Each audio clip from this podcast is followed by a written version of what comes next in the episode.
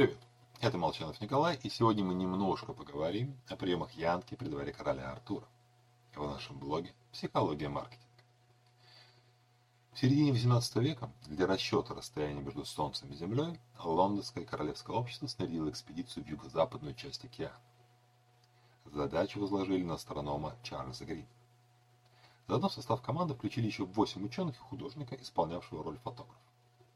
Экспедицию возглавил Джеймс Кук, которому вдобавок поручили установить берега Австралии и Новой Зеландии и добраться до Терра Инкогнито. А сам Джеймс Кук еще решил проверить идею врача Линда, что свежие фрукты помогают против цинги. В ходе путешествия не заболел ни один матрос, и диета Кука была принята всеми флотами мира. Затем с другой стороны. А в моем блоге, если вы в него зайдете в Телеграм, на посту изображен серебряный доллар США. И это не только потому, что я люблю доллар что на этой монетке недавно была выпущена юбилейная монета, как недавно, в 16 году, а где был высечен эпизод из книги «Янки при дворе короля Артура» за авторством, собственно говоря, Марка Твена. Книга, похожая на высшую на сто лет позже 99 франков Бекдебера. Бекбедер.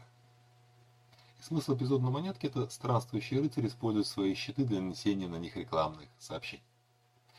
Во время Марка Твена было смешно. Сейчас, там, скажем, фирменной раскраской рюкзаков курьеров никого не удивишь. А, да что там, скажем, прямо у каждого из нас в шкафу завалялась промо-футболка с прошлых работ. В общем, ищем возможность убить быстро двух-трех, или, как в случае с Джеймсом Куком, целую связку зайцев. В маркетинге так в свое время раскрутился Hotmail, который добавили в подпись электронного письма фразу «Получи аккаунт на Hotmail». В общем, э, решая одну задачу, подумайте, вдруг удастся заодно найти ответ и на другие вопросы, чем, возможно, совсем из другой отрасли. Всего вам хорошего. С вами был Николай Молчан.